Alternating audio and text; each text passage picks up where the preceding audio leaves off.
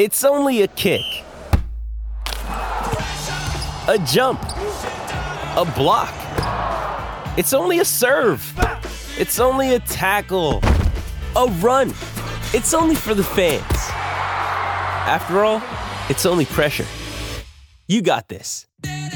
Adidas.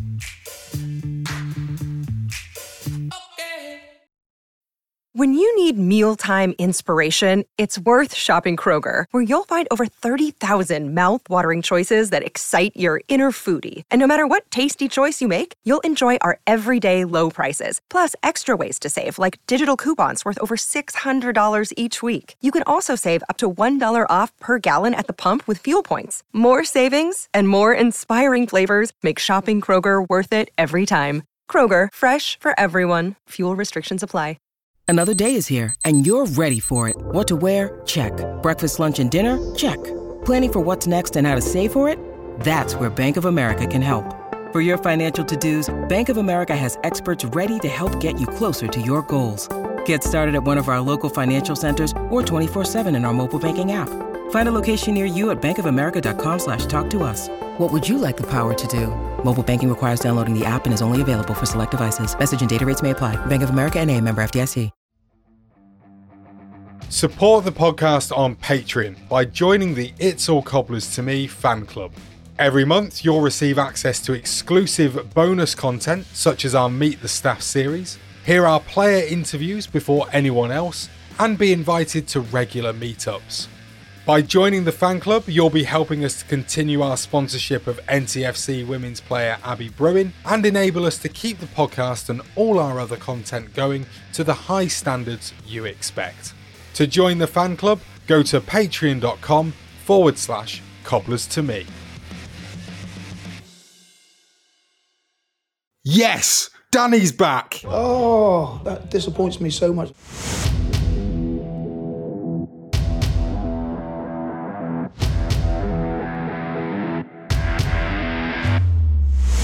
Brain again, and he's got it! Gavin was closing in. Oh, Gavin has scored! Abdul Osman against Brad Jones to put Liverpool out of the cup and Northampton three.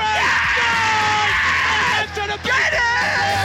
Hello, coming up on this week's It's All Cobblers to Me, it's back to business as usual as the Cobblers succumb to two defeats in a row.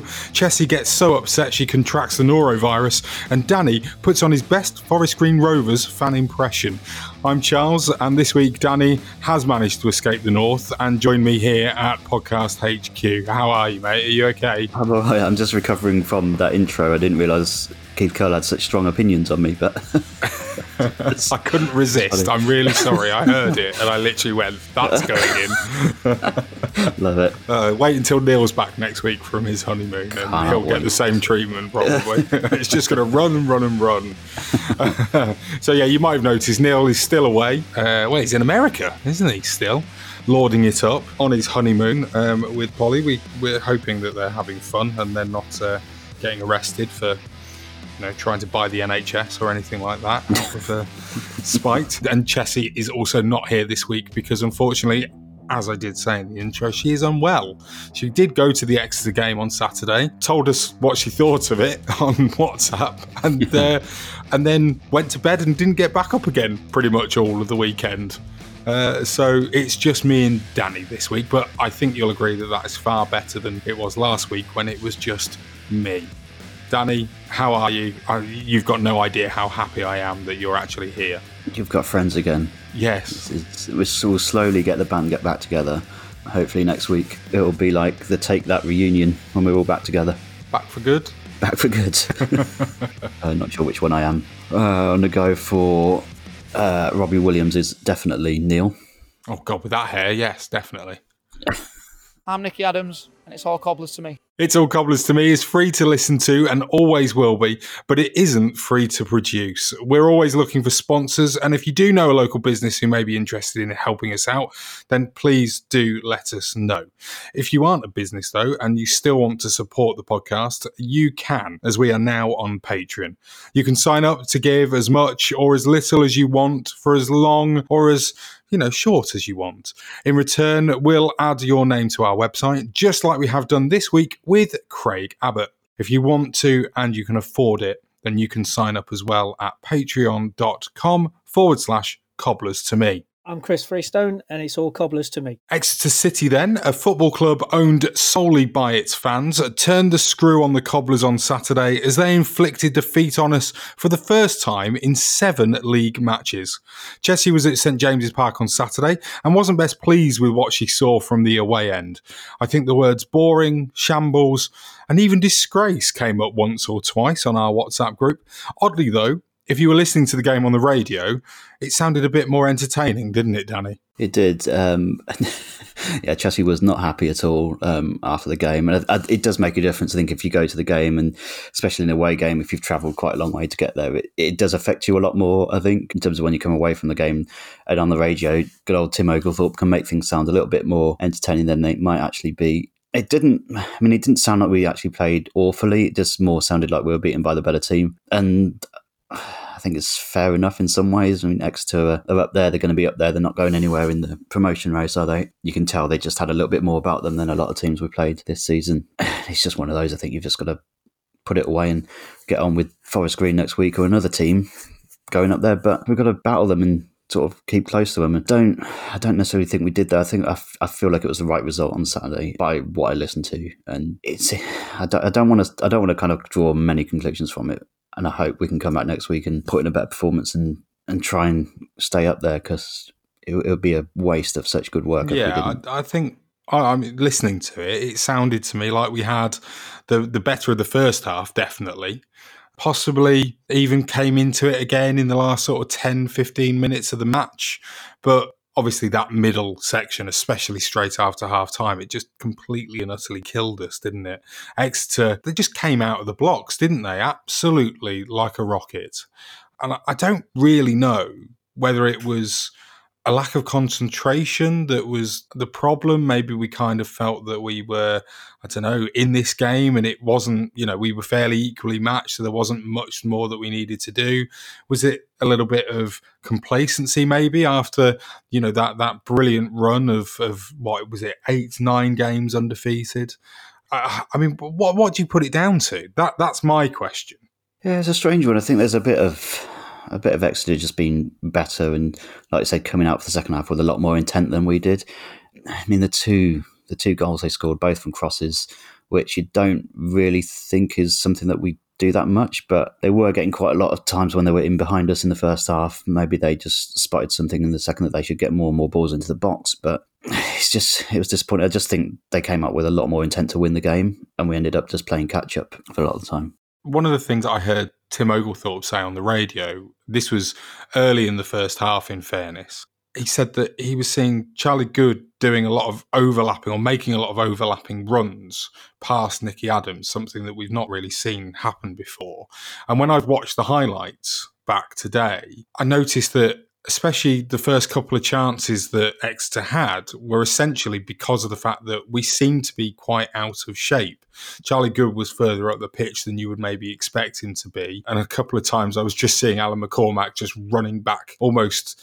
Uh, I t- I don't know, just str- struggling almost to get back to cover him. I, I don't know whether that's mm. maybe played a part in it. Mm, he was comparing him to Sheffield United, wasn't he? yes, he was on the radio, which was pushing it a little bit. Um, I think um, it might be something because we have seen Charlie go forward quite a lot. He makes bursts during games, but he doesn't necessarily do it consistently. It's more like the occasional burst where you're just kind of thinking, "Go on, go on," and he keeps on going. And McCormack fills in.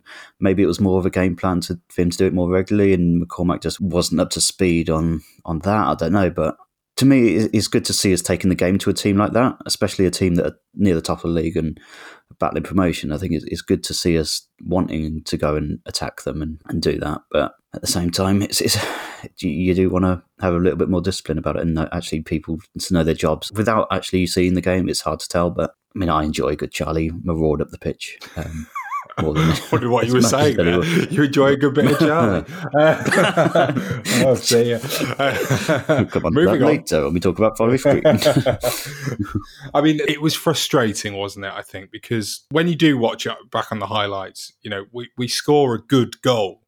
Um, in that first half, Charlie Goode obviously, you know, mm. he takes it like he's a striker, not a defender. Absolutely fantastic bit of skill to control it in such a way, and, and, then smash it, didn't mm. he? It was a brilliant hit and then to sort of concede the equaliser so easily, it just seems again like we did switch off from that free kick because it, it, was a free kick, wasn't it? Jordan Turnbull's basically, I think it's a soft free kick personally. Yes, Jordan's has put his arm on the top of the Exeter player's head, but the way that he went down as if he'd been fully, you know, whacked, I think was a mm. bit OTT, to put it lightly, to be honest. He's definitely won that free kick as opposed to have actually brought down for it. And I think then that, you know, we must know that that, that player has a really good left foot and has a good shot on him. So why hasn't Sam Hoskins, who was the guy that was basically right in front of him as his marker, why didn't he show him the, on the outside? Why has he let him come inside? But I mean, I'm not trying to blame Sam for this at all. I think more as a team, we didn't close them down well enough for that first goal in particular.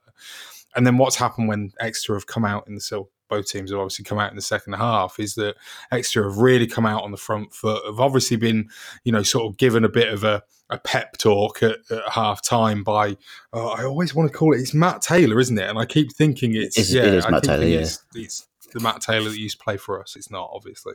Um, but he's obviously given them a bit of a pep talk and they've just come out of the blocks firing. And then we concede from a corner which I'm not being funny is absolutely dreadful defending. The the way that that I mean, essentially that player just nearly walks straight into the box, doesn't he, unchallenged? Yeah, it's so simple, isn't it? When you've worked, yeah, when you work so hard to get let or to get on terms to get in front, to concede something so simple is really frustrating, and not yeah, not really something you associate Keith Curle teams yeah, with. Yeah, I mean that's it. It feels like it was an off day that's how it felt to me looking mm. at hmm. the highlights is that we're not normally like that. What, what's happened here? And I, I, know that that corner there was a bit of contention. It was originally given as a goal kick and then the referee changed his mind. But i mean you've got to switch on haven't you? I mean i'm no footballer but i watch enough match of the day to, to know that that's the number one rule is that you have to defend what is put in front of you i.e play to the whistle Mm. And it's pretty similar. The second goal, you kind of it's two minutes later, isn't it? The, the well, the third goal, sorry, for Exeter. It's it's just like they've come out and they know they've seen have seen a, something that's going to hurt us, and they're going to go at it again and again. And just it's it was just disappointing the way we just conceded two in such quick succession, and we've had such a bad history of that recently in the recent history of when we concede one, we concede another straight away, and it's reminded me of the Scunthorpe game a little bit, but at least we actually showed a little bit of. I don't want to say arsehole, but we showed we showed right, some Dave. we showed we showed some at least showed some cheek to, um, to get back in get back into it. Um, you mentioned like the wingers there a little bit, or um, Hoskins and Adams, and they're not natural defenders, which which in games like this against a team that are going to attack us and come out at us is going to be difficult. And we've got away with it a little bit against the likes of Crewe, even Grimsby as well, they've spotted something where they're going to get in behind us on the wings. And Adams and Hoskins just aren't naturally defensive minded people. So if you say about showing them to the wrong foot and stuff, it just might be that they just they're not naturally inclined to do that or just not have the know how or experience to do True. that. Um, but on the other hand, if we do bring in more defensive players like Joe Martin and the best right back in League Two, Michael Harriman, slash Neil, um, we're going to take away something from our attack. So it's finding that balance, isn't it? Yeah, definitely. And I mean, uh, the thing that surprised me, I think, is that Keith Curle strikes me as the kind of coach who will run those sort of plays continuously during training. And yes, okay, Nicky and, and Sam aren't the most defensive minded, you know, wingers, but I would just sort of think that you know when when you've got a player as dangerous as as uh, was it Williams? Is that his surname? Yeah, Randell Williams. Randell Williams. Yeah, you you know all about him, and so therefore, surely, if he's on that side of the pitch, show him down the line. That you would you just would have thought that's been done time and time again on the training ground in the week or in the few days building up to the game. Uh, that's what maybe surprised me, and as a as a whole, I thought actually it was a really surprising performance considering how we've been over the last few weeks. We've looked solid, we've looked defensively strong, and we've, you know, we've looked a really good threat on the attack as well. Whereas this weekend's game, we we just seem to be a bit more. Uh, like you said, we, we fell apart a bit, and that's not been the story of, of the last sort of month and a half, has it? No, and we've been getting the second goal quite quickly as well, haven't we? Mm. Um, in the games we've been we've been scoring once, but then scoring again pretty soon after, and getting that second goal. Um, and going into half time, and it was kind of uh, like last week against Notts County. It was pretty much the standard of what we've been doing is to get a couple of goals up. Smith comes on for Oliver on about the hour mark, and then we see it out, and it's that was a bit of a copy and paste job, but we just haven't been able to do that on Saturday. And as soon as Exeter were back in the game, you just felt that they were going to edge it. yeah, I mean, I, I was certainly sort of back sat at, you know, listening to the radio going, this sounds very much like the last few years. I, I kind of had no faith really that we would get back into it. And then, of course, all of a sudden that optimism and hope was renewed, wasn't it? I mean, wasn't oh, it? I mean, I, the one question that I've got for you, young Mr. Brothers, is Go did on. you see a certain goal by a certain South Korean in the Premier League on oh, Saturday? Are you talking about, talking about Son? I am talking about Son. The question I've got for you, Danny, mm. which goal was better? Sons or Sams? Sons or Sams. So this is what happens when um, when Neil and Chessie go away and there's only two of us. We just make up stupid games to get through the hour. yeah, basically, yeah. Sons or Sams. Um, I bloody love Son. I have to say, uh, he plays with a smile on his face and he's just got so much enthusiasm for the game. I, I just love watching him as a player, and that goal was just amazing. But never bet against Sammy. Just, Sam always wins doesn't he? I'm feeling a lot of our listeners just either laughing or they've got their head in their hands right now. if they're laughing, there's a first time for everything. That is very true. Um, I mean, goals have been coming from all over the pitch this season, haven't they? Mm. Would you rather have it the way that it is at the moment, where everyone, or you know, a, a good sort of selection of players are, are, banging them in, or, or, would you rather actually right now sort of have uh, an Eoin Doyle and you know have an 18 goal striker on your books? Mm. What what would you prefer? I mean, I love a good 20 goal a season striker. Um, Not that we've had one for a they, while. no, no, we haven't. But, you know, there's just there's something about that number nine who just scores all the goals and tidies it up, and like a Bayo or Scott McGleish or people like that. But I've, I've not really got a problem with the goals being spread around. Um, it takes the pressure off. If, if you've got one man scoring all the goals and suddenly gets injured, you're, you're buggered. You know, the likes of Eoin Doyle for Swindon, you wonder what would happen if he got injured or Bradford called him back, which it seems such a strange one that he's gone to another League Two team and they're top of the league and he's got eight, what, 18 goals? Yeah, I think so. Um, but yeah, you do, you do just think if he suddenly goes off the boil or gets injured, goes back or whatever, then what do they do? Like they rely on him so much that it's difficult when they go away. So I've got no really problem with the goals being spread around know, when we've gone up before, when you had um, the Atkins teams, there's no never really a 20 goal a season striker as such. You know, you got Grayson who scored about 12, Big John Gayle who scored about five or six a season, and things like that. Sean Parrish chipped in once in a while as the sod goes. Um, Razor and Samo heading in from corners. So, not, no, I don't think one's preferable than the other, but ideally you have both. yeah, yeah, that is it, isn't it? Ideally, you do have both, I suppose. Uh, there was an interesting stat. I'm, I'm, actually not too sure how true this stat is because there's been a few people I've noticed on social media over the weekend sort of saying, well, there were some saves made in the game. But according to James Hennigan, there were only five shots on target all game, and every one resulted in a goal. When, when do you think the last time that that happened? Because that that's it makes it sound, doesn't it, like actually both keepers were awful, but that that's not true, is it? No, that's. I mean, I'm not going to argue with James Hennigan for a stat, but I've just checked the BBC as well, and it said three shots on target for Exeter, two for us. But in terms of shots, 15 for Exeter and 11 for us that weren't on target. So, I mean, it could well be true. I'm, I'm not I'm not one to argue with Hennigan. I know he loves a stat. but, uh, in terms of the last time that happened, it was probably when Shrewsbury. Oh, yes. Okay. yeah, fair enough. Yeah. That was pretty much every one of those shots went in. oh, David Cornell was back in goal, wasn't he, after missing the last two Cup games in favour of Steve Arnold. There's been a few rumours, hasn't there, lately, linking him with a move away in January to Ipswich, Preston, and Middlesbrough. What do you make of that, Danny? Strange ones, I think. I don't know. It just, it just seems odd that they'd go for a League Two keeper in the first place, especially for like a first choicer. You wonder what they're getting from it. I mean, I do, I do think Cornell's been above his levels this season. We said that a couple of weeks ago, but you just wonder where they come from. It's it's it seems really strange to me, as if like teams like that are going for Cornell and I don't. I'm assuming he wouldn't be their first choice. So it was, it was a choice. It would be a choice for Cornell at the time, I guess. And at this point in his career, you wouldn't say probably shouldn't say no to him, but potentially he'd go there and sit on the bench and have to fight for his place. Um, and I I would be disappointed to lose him at this point. I think. Yeah, I mean he's 28 years old, so he's coming into what is supposedly the prime age for a goalkeeper. Still got European a good championships on the horizon. yeah, indeed. Yeah, yeah. He's still, you know, he's, he's still got a lot to come from him, really, hasn't he? In in terms of development. Mm.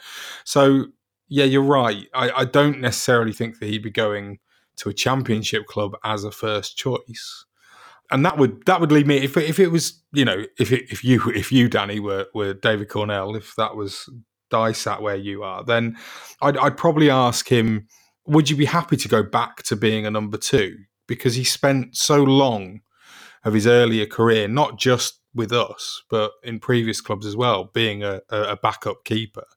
But he really wants to go back to doing that. I mean, I, I know money will obviously talk. Um, it's a short career of football, obviously, and everyone's got bills to pay. But you know, playing time's got to be a factor, hasn't it? You'd think so, but um, you never really know what motivates players to do anything. I mean, the likes of, well, especially Middlesbrough, you'd think would be a huge move for for him. I can't remember whether he's got a family or not, but that kind of starts to come into play a little bit.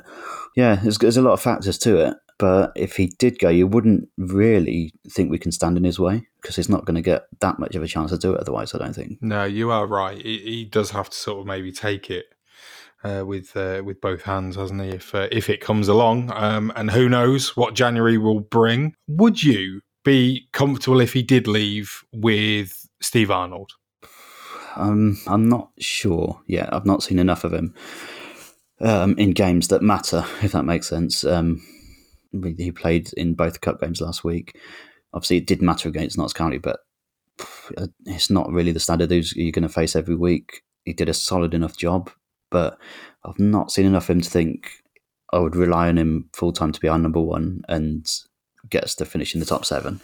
But it's, it's whether Cole trusts him enough, isn't it? He did make some absolutely cracking saves against Pompey, though, didn't he? In the uh, the Leasings.com EFL Champions League trophy. Did he? I haven't seen the highlights on that, but yeah, he no, there was that one clip actually, wasn't there, that was shared that he did Sh- make Shilton esque, I think, one of them. Shilton, the cat, indeed. Honestly, Steve the cat. There, there, were definitely shades of uh, uh, of Peter. Oh, in fact, actually, it might have been. It might even be Gordon Banks that he was showing shades of Gordon Banks with with a with a very strong wrist. Um, going out there to turn the ball over the bar. Action. Yeah, it was uh... shades of Nathan Abbey. let's hope not. No, let's hope um, not. Let's definitely. But the other side of it is the is the finance thing, isn't it? As well, like what in terms of what we would receive for it, and I assume there'd be fees for it. Mm. Um, what that comes in, how do we spend that? Would we like reinvest in a keeper? Um, we've also got a little bit of the money from the cup, which I don't think we probably budgeted for at the start of the season. You wouldn't have thought we'd be going setting the budget, thinking we're going to go into the third round of the FA Cup, and we've got some a little bit of cash rolling around with that. I think what's that spent on? I'm not sure. Um, but you think, do we just do we go out and splash the cash in a keeper? I'm not. Sh- I'm not sure we need to like go all in on a keeper. I think there would be other positions that I would yeah. look to to spend money on. Um, I'm not saying that I mm. wouldn't bring another keeper in, but if you're going to spend money on doing that, I, I, I think mm. there are there are other areas that you could you could actually you know probably get a bit more value out of. Yeah, for sure. I think so. I'm Alan Neil, and it's all cobblers to me. Right, well, coming up then, we'll talk to a Forest Green fan and uh, we'll get to our predictions for the coming game. Postman. Neil. Postman. Neil. Postman. Neil. His black and white cat. Postbag time then, and I'm positively pleased to say that there's been no major overreaction to our first meaningful defeat in 10 games.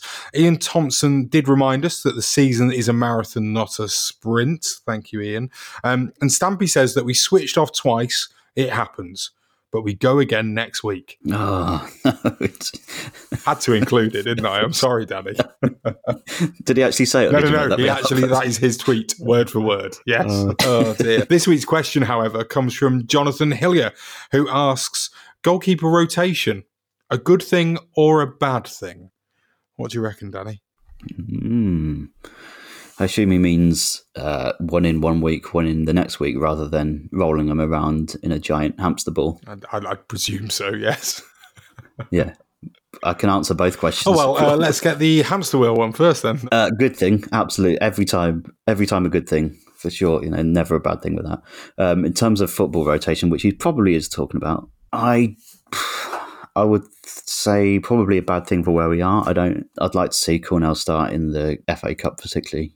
I mean, what what a good thing it is that we've actually got that to talk about for once, but that we've actually got a chance to rotate. I, w- I definitely wouldn't like to see goalkeeper rotation in in the league. I think it's probably good that Arnold got his chance in the cut in the um, EFL Champions League in the first two rounds of the cup. Fair enough, but I think when it gets to the third round of the cup and the league, I, I do think for like communication and, and all that kind of thing, we need to keep the same people. We need to keep Cornell in, basically. Yeah, I think we just we just yeah. I, I, was quite. If we go back to the start of the season, I was quite surprised actually when uh, Steve Arnold made his debut against uh, Port Vale because I, I, didn't really think that, that David mm. Cornell had done anything wrong the previous week. I know we'd lost, hadn't we, against Walsall, but I didn't really feel like he'd done anything to deserve to be dropped. Mm. Yeah, and you did wonder at that point, right? Had Arnold not got injured in that match, would it have been a case of, you know, proper goalkeeper rotation employed by by Keith Curle? I mean, I do I do get the whole competition for places thing. Um, you know, if you've got, especially when you have got two fairly strong goalkeepers, as we seem to, then why not make sure that one of them is aware that you know there's somebody behind him really fighting for that number one jersey. But I'm not mm. too sure that actually, you know one week it being one player and the next being you know a different one necessarily helps the the team as a whole. No, no. The thing we do miss out on as well is the reserve games not taking, not happening anymore. Like there used to be a reserve league, didn't they? That every like every Tuesday night they'd have a reserve game, and there'd be like a mini little league that. I know, kind of miss those days. Yeah, they were good. good, good fun those nights sometimes. Yeah. Like you had um, like Arsenal reserves come once, didn't we? And so you get like some of the uh, top players, like they're coming back from injury or whatever, um, come and play. Um, but you haven't got that anymore, and there's less of a chance to, for Carl to take a look at the other team, other members of the team, of the squad and stuff. And it has to be like behind the closed doors, friendly, and all this kind of thing. So that is tough. But yeah, I, I do think we just stick with you know, don't, especially when we're doing reasonably well. There's no point in changing it really. Um, the start of the season, a lot of the things he was doing was a, bit experimental. I think I, feel like he didn't really get enough out of preseason as he wanted to, Curle. Mm. Um, because the start of the season just felt a lot like different formations, different players played fullbacks, didn't play fullbacks, hmm. and then we we seem to have got finally got a formation that we can settle on. So I don't think anything that rocks that should be introduced at the moment. Fair enough. Uh, there was a question last week as well, Danny, which I, I happily answered for, for all of us. Did you? Um, I don't know whether you listened to it, but um, the question was, I think, from Carl Scott, who asked uh, best goal that you'd seen scored by a defender. Oh, I did hear that because I, I was um, I was just ready for you to say, you know, the obvious one, thinking uh, John Frain was just going to come out your mouth. But then, then I was like, yeah, of course it's Samo. Um, just because, I mean, it's technically not the best goal, but for what it meant and for what it was. And you can argue that Frain's was edging it, I think, personally, just because of the moment itself. But you can't really argue against the goal against Posh, can no, you? well, that's um, it, yeah. Not sure if Duncan Spedding ever stuck one in the top corner, but if he did, actually, did he? Did he once score a free kick? Uh, actually, it's better. Maybe. I'm sure he scored like a 30 yard free kick once. Didn't care about it. So though, let's, let's, let's put him, let, us put him in the list just to just, to, just to put it in there. Brilliant. Um, if you have a question for us to debate on It's All Cobblers to me, you can send an email to it's all cobblers at gmail.com or drop us a message on Twitter or the Facebook where you'll find us by searching at Cobblers to me. I'm Chris Hargreaves and it's all Cobblers to me. This week it's back to Sixfields for the visit of Forest Green Rovers. Coming up, we'll give our predictions on the game and find out where the heck Forest Green actually is. But first, let's hear from a fan. Welcome to It's All Cobblers to me, Laurie. How are you doing today? You all right? I'm not too bad, thank you. Thanks for having me on. You're very welcome. So, Forest Green Rovers fan, uh, obvious question. Are you a vegan? I'm not now, and I don't think I ever will be either. Is it not something that you're interested in at all, following your club to that extreme? Uh, not something that I'm particularly bothered about, but uh, yeah, I think I'll just be leaving it. So it's been about a year almost since we last faced each other. Um, you came away with a 2 1 win at the New Lawn back in, well, it was New Year's Day, I think, last year. Yeah, yeah. So what what's changed in this last sort of 11 or so months? Well, obviously, um, we narrowly missed out on promotion last season with that loss in the playoffs to Tranmere. Obviously, picked up red cards in both games, which kind of hindered our chances of going up. Personnel has changed quite a lot. We've uh, not got Doidge anymore. We lost our most creative outlet in Reece Brown in the summer. So we've had, you know, a bit of a reshuffle, which was to be expected. But we, have still got players who were there last season: Liam Shepherd, Joseph Mills, Farron Rawson. But we've also got a couple of, you know, really exciting additions. We've got Jack Aitchison on loan from Celtic, who's been absolutely tremendous, and Ebou Adams in the middle, who's been one of the best players in League Two this season. He's been absolutely dynamite in the middle. You know, we're, we're, still a good, a good team. Um, I, I expect a, a really good game on Saturday. So, what were your expectations at the start of this season then, Laurie? Were you looking to go one step further and get promotion? Well, it was an interesting one because obviously we lost Doidge and Brown, and there was a bit of negativity around the fan base thinking, you know, maybe just take a, a, a mid table season this year just because we lost key personnel. But I, I, was still, you know, pretty hopeful that we could get in the top seven, and obviously we find ourselves in third at the minute, which, you know, definitely take come the end of April. But I think if you offered me playoffs at the minute, I'd take it. It's so tight up there, and you know teams like um, Plymouth and Bradford are really going to come on strong in the second half of the season. It'll just be interesting to see whether we've got the squad and whether we've got the experience, because it's a very youthful squad at the moment, uh, to see whether we can get over the line. How have you been going in the last six weeks or so? Has it been decent football to watch and decent results to go with it? Well, there's a massive contrast when we play at home and when we play away. Our away record is the best in the league, along with Swindon. And our home record, to be honest, isn't too bad, but we don't perform at home. I think we blanked in our last three home games. We scored eight goals at home all season, and three of them are in one game against Crawley. So I'm very glad that this game coming up is away from home. If it, if it was at the New Lawn, then you know I, I would fancy Northampton to, to come away with three points. But away from home, we're sort of a lot more open. We play on the counter a bit more, and just sort of play with a lot more freedom and less pressure. I think a lot of teams probably say the same about, or a lot of fans say the same about their teams when they go away from home. There's there's that less pressure on on the team. There's a bit more openness, and uh, mainly due to the fact that the home team are expected to attack, aren't they? So yeah. that leaves a lot more sort of open space for you to exploit. Yeah, absolutely, and it, it is frustrating for us at the new lawn. Teams do come in and either press us really high, and sometimes we struggle to play through the press but most of them just sort of camp in and make it really difficult for us. And obviously, we had to let go of Reece Brown in the summer, and we perhaps missed that creative outlet. You can just find a pass to cut open the defence. So yeah, you know, away from home with our pace on the counter and with our width from the wing backs, we do look a lot better outfit. Yeah. So what what sort of style of play should we be expecting from you then this season?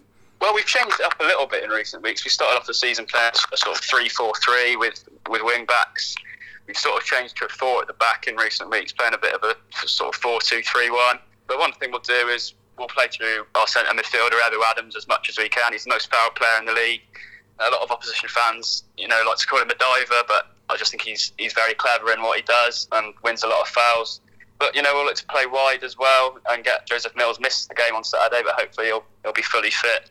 So we like to get the ball wide to, to Mills and Shepherd and sort of work the ball into the box and create some chances for Matty Stevens and Jack Aitchison up top. You, you quite fancy a former Northampton goalkeeper. You had Lewis Ward on loan straight after he left us. And, and now you've got Adam Smith, who was our goalkeeper when we won League Two last time around. How's Smudger been for you this season? Uh, we've seen absolutely nothing of him, to be honest. Um, came in in the summer and we fully expected him to be our, our number one. Obviously, you know, he'd been with you at Northampton, he'd been at Bristol Rovers, and we expect him to come in. He played a lot in pre-season, but on the first game of the season, Lewis Thomas started in goal for us, and then in the cup, Jojo Wollacott, who we signed on loan from Bristol City, came in, and we Adam Smith's I think played in a six 0 defeat away at Walsall in the Checkatrade, but apart from that, he hasn't featured at all. I think the head of recruitment, Richard Hughes, was asked about this at a fans forum, saying why isn't Smith in playing, and he simply said that he's struggled to adapt to our style, playing up from the back. I mean, whether that's entirely true or, whether something's gone on behind the scenes, I don't know. But um, yeah, you mentioned Lewis Ward there. He was a, a, very good keeper for us last year, and it would have been nice to get him on a permanent basis. But in the end, he went to Exeter and had quite a bad injury there, unfortunately. Yeah, he has, and we do wish him all the best.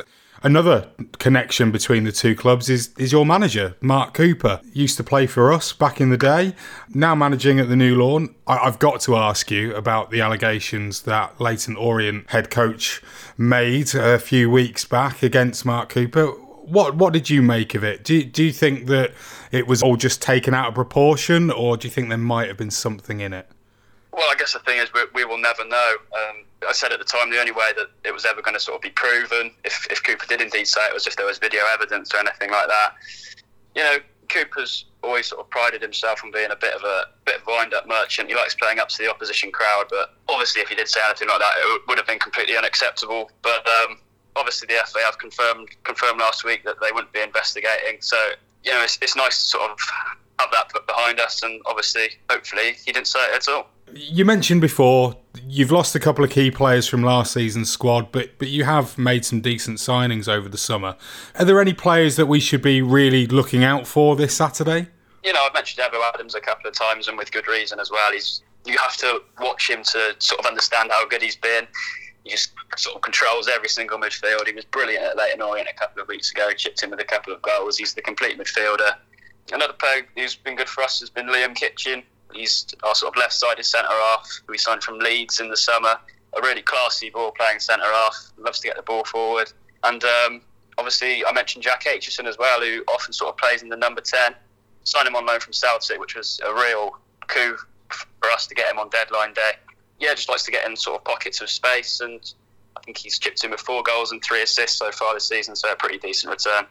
So, what are you kind of thinking about this upcoming game then against the Cobblers? Well, I think Northampton last season were probably the best team we played over two games. Obviously, there was there was the game at your place in October where we lost our unbeaten record, but I thought it was a, pretty good game of football. And then there was the one on New Year's Day where obviously we scored in stoppage time to, to get our own revenge. I think it helps for us that this game's away. If, as I said, if it was at home, I probably wouldn't fancy us, but I'd expect a an open game. Obviously, Northampton lost Exeter at the weekend, but prior to that, we were on a really good run of form and finding themselves in the playoffs. So, yeah, I think probably a score draw would be my prediction at the minute. But, um, yeah, I'd expect a really watchable game of football, I think. What do you actually think about Northampton as a, as a football club?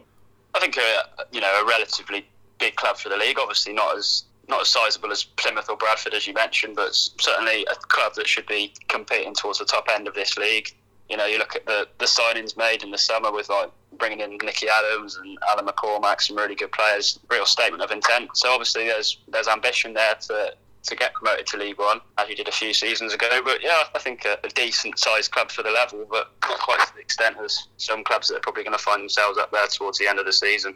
Yeah, I think that's probably quite a fair assessment, to be honest, of us, Laurie. Um, so just to finish off, then let, us get an actual score prediction, and, and if you're going for a score draw, who, who do you think are going to get the goals? Uh, I think I will go for a two-two draw. Yeah, as I said, I, am expecting a pretty entertaining game. I think for us, um, we're hoping that Elliot Frear, our winger, will be back for this game, so I'll, I'll go for him to score along with Jack Aitchison as well. That was Forest Green fan Laurie Martin. Laurie is one half of the Forest Green Rovers podcast, The Pod on Top of the Hill. We'll put a link to their pod in our show notes and on our website, but their episode this week will include their own preview on our game, so do go and check them out. So, let's have a look at previous games where the Cobblers have faced Forest Green. There's plenty of them to digest, isn't there, Danny? Hmm. There's what, five? Three. Three. Three, Three. games against Forest Green games. in our history. Um, yeah, firstly in 2010's FA Cup, and then twice last year in League Two, of course, where both of the home teams recorded a 2 1 win. Before we talk about this week's game, though, it's over to Danny to tell us more about them. Mm. Obviously, Forest Green famously play in the Lake District. Well known fact.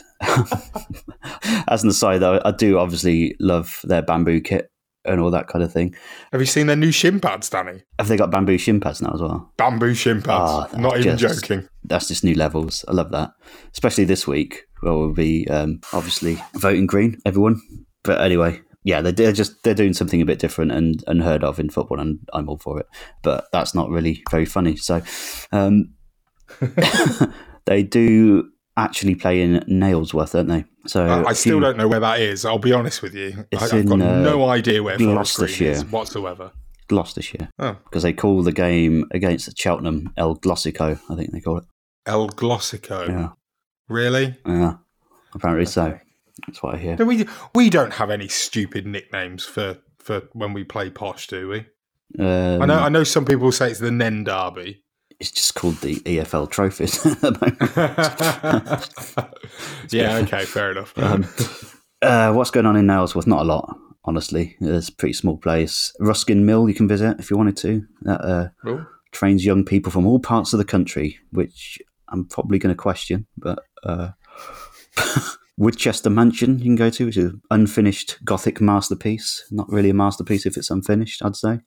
It's abandoned in 1868 after 16 years of building. Uh, Oh. It's never going to be finished, apparently, according to this. Sounds like a stadium in Qatar. It does, yeah. Maybe the Cardoza's built it.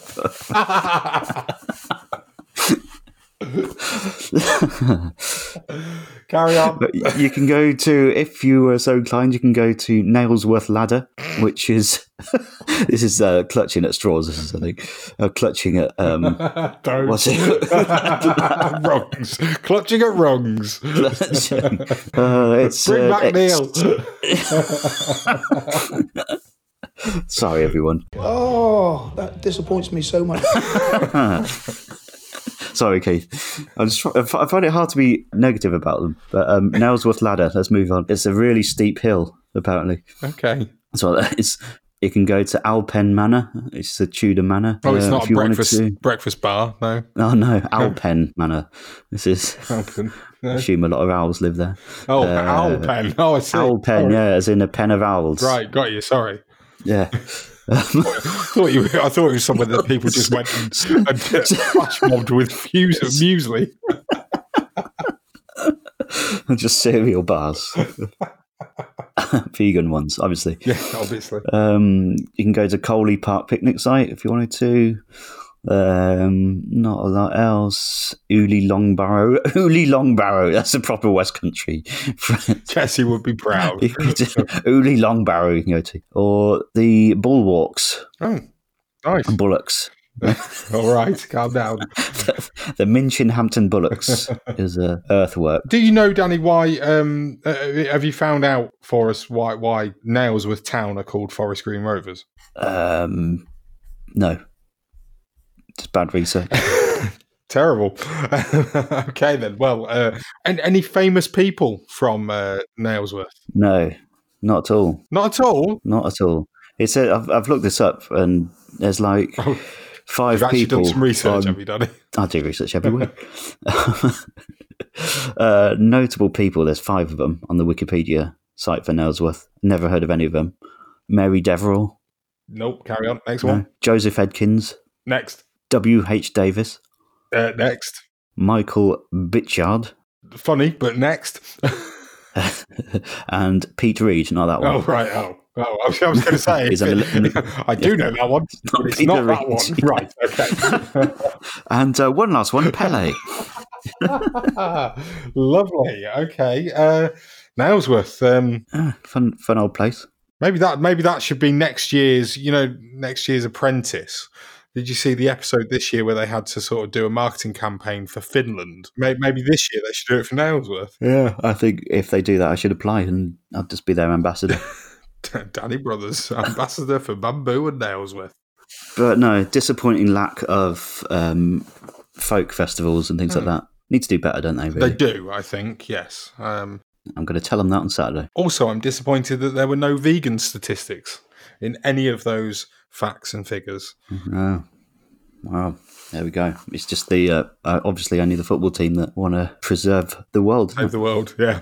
Uh, Yeah. Well, we'll struggle Vote to Green. forget last year's home fixture against Forest Green Rovers. It was the last moments of the game when Kevin Van Veen took control of the ball and crossed Randy Williams to tap in for the victory. Can you see this weekend's fixture being just as exciting, do you think, Danny? Of course, it will be. Yeah.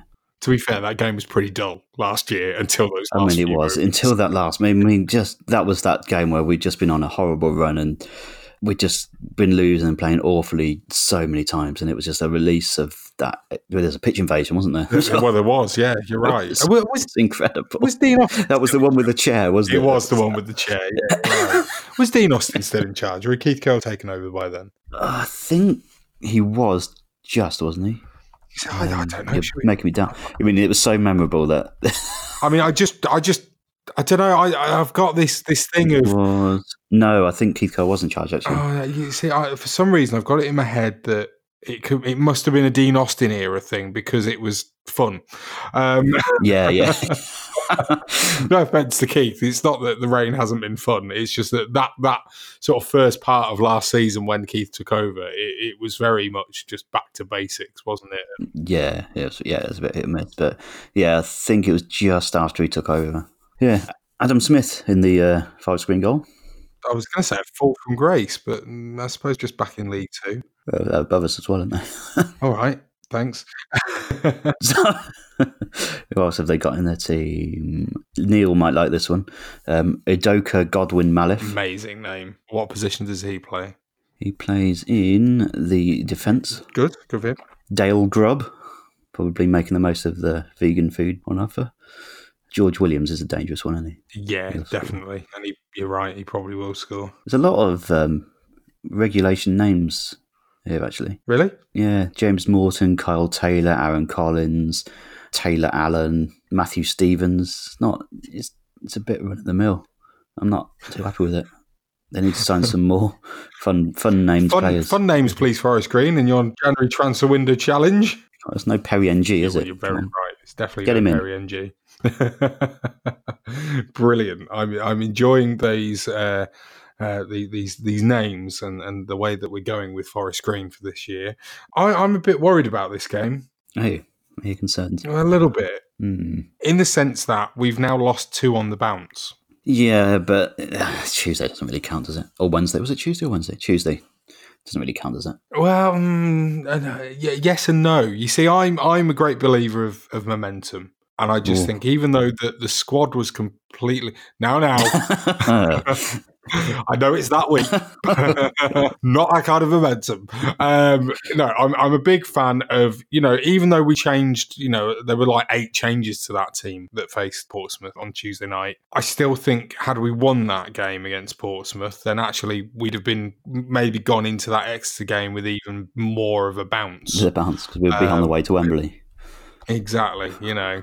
But now we're as a squad, as a team, as a club, we're, we we've lost two on the bounce, and we all know that Keith Curle's teams like to go on little runs, don't they? Whether it's winning or losing or drawing, as we did a lot of last season as well. So that does worry me a little bit. I'm glad it's at home because it gives us more of a chance. If it had been away, which actually for some reason I'd had it in my head that it was an away game for all of pretty much of last week. I don't know why, but had it been away from home, I'd have been even more worried. So uh, there, there's just something there from I don't know. My gut feeling says be worried. Mm. And they've lost. They lost at the weekend, didn't they? They did, yeah. To ten man Scunthorpe as well. Ten man Scunthorpe. You don't want to be doing that. Um, I feel like they're li- not completely, but a little bit on the wane from where they were. Um, and they're one of these teams that are not going to blow away the league, and they're going to be in and around the top seven, top ten.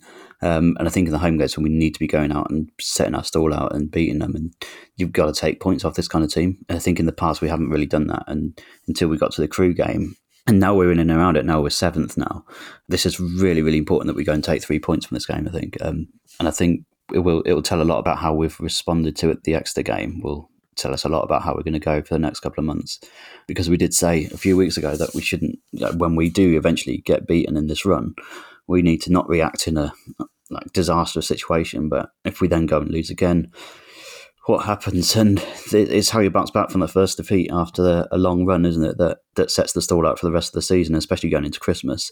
You want to be going into it with a bit of a bounce. I think is it it's the last time game before Christmas, is it? I think so, yeah. Yeah. So we do want to just come back out, get back on, get back, get a win back on the board, and and I don't want to say it.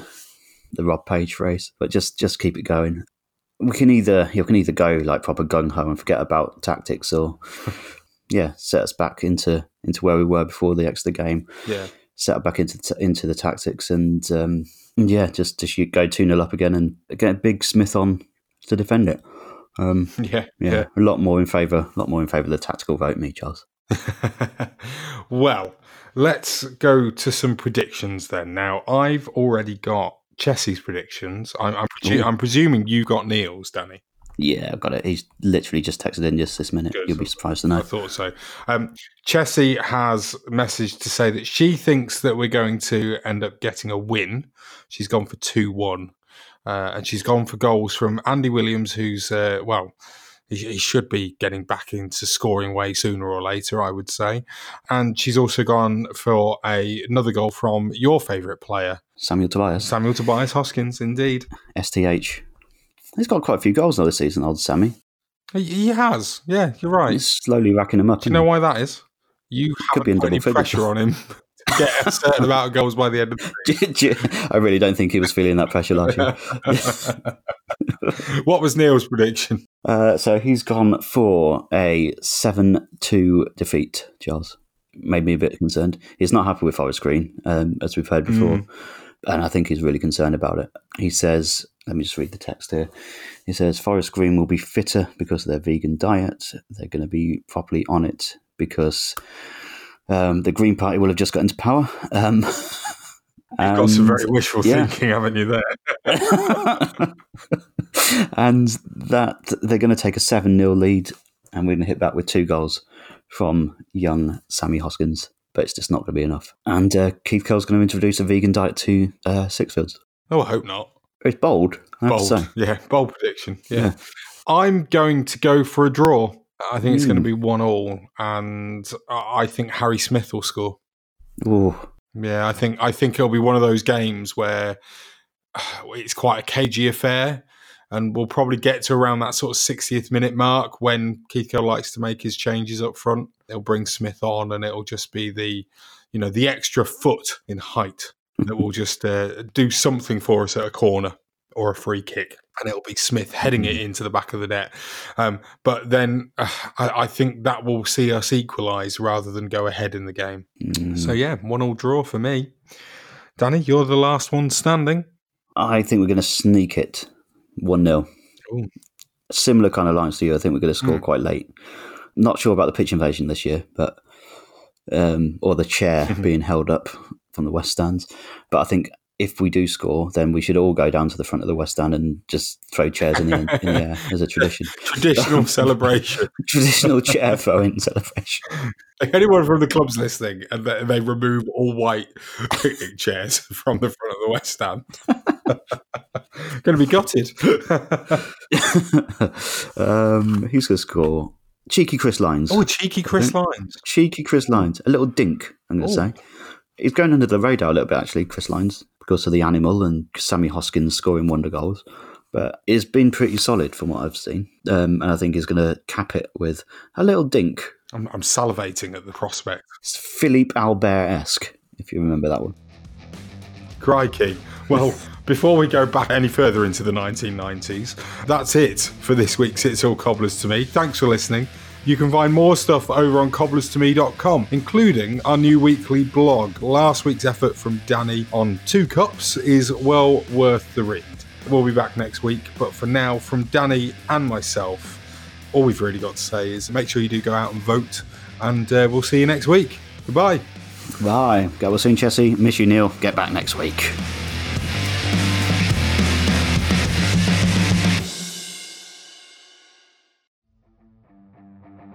Support the podcast on Patreon by joining the It's All Cobblers to Me fan club. Every month, you'll receive access to exclusive bonus content, such as our Meet the Staff series, hear our player interviews before anyone else, and be invited to regular meetups. By joining the fan club, you'll be helping us to continue our sponsorship of NTFC women's player Abby Bruin and enable us to keep the podcast and all our other content going to the high standards you expect. To join the fan club, go to patreon.com forward slash cobblers to me.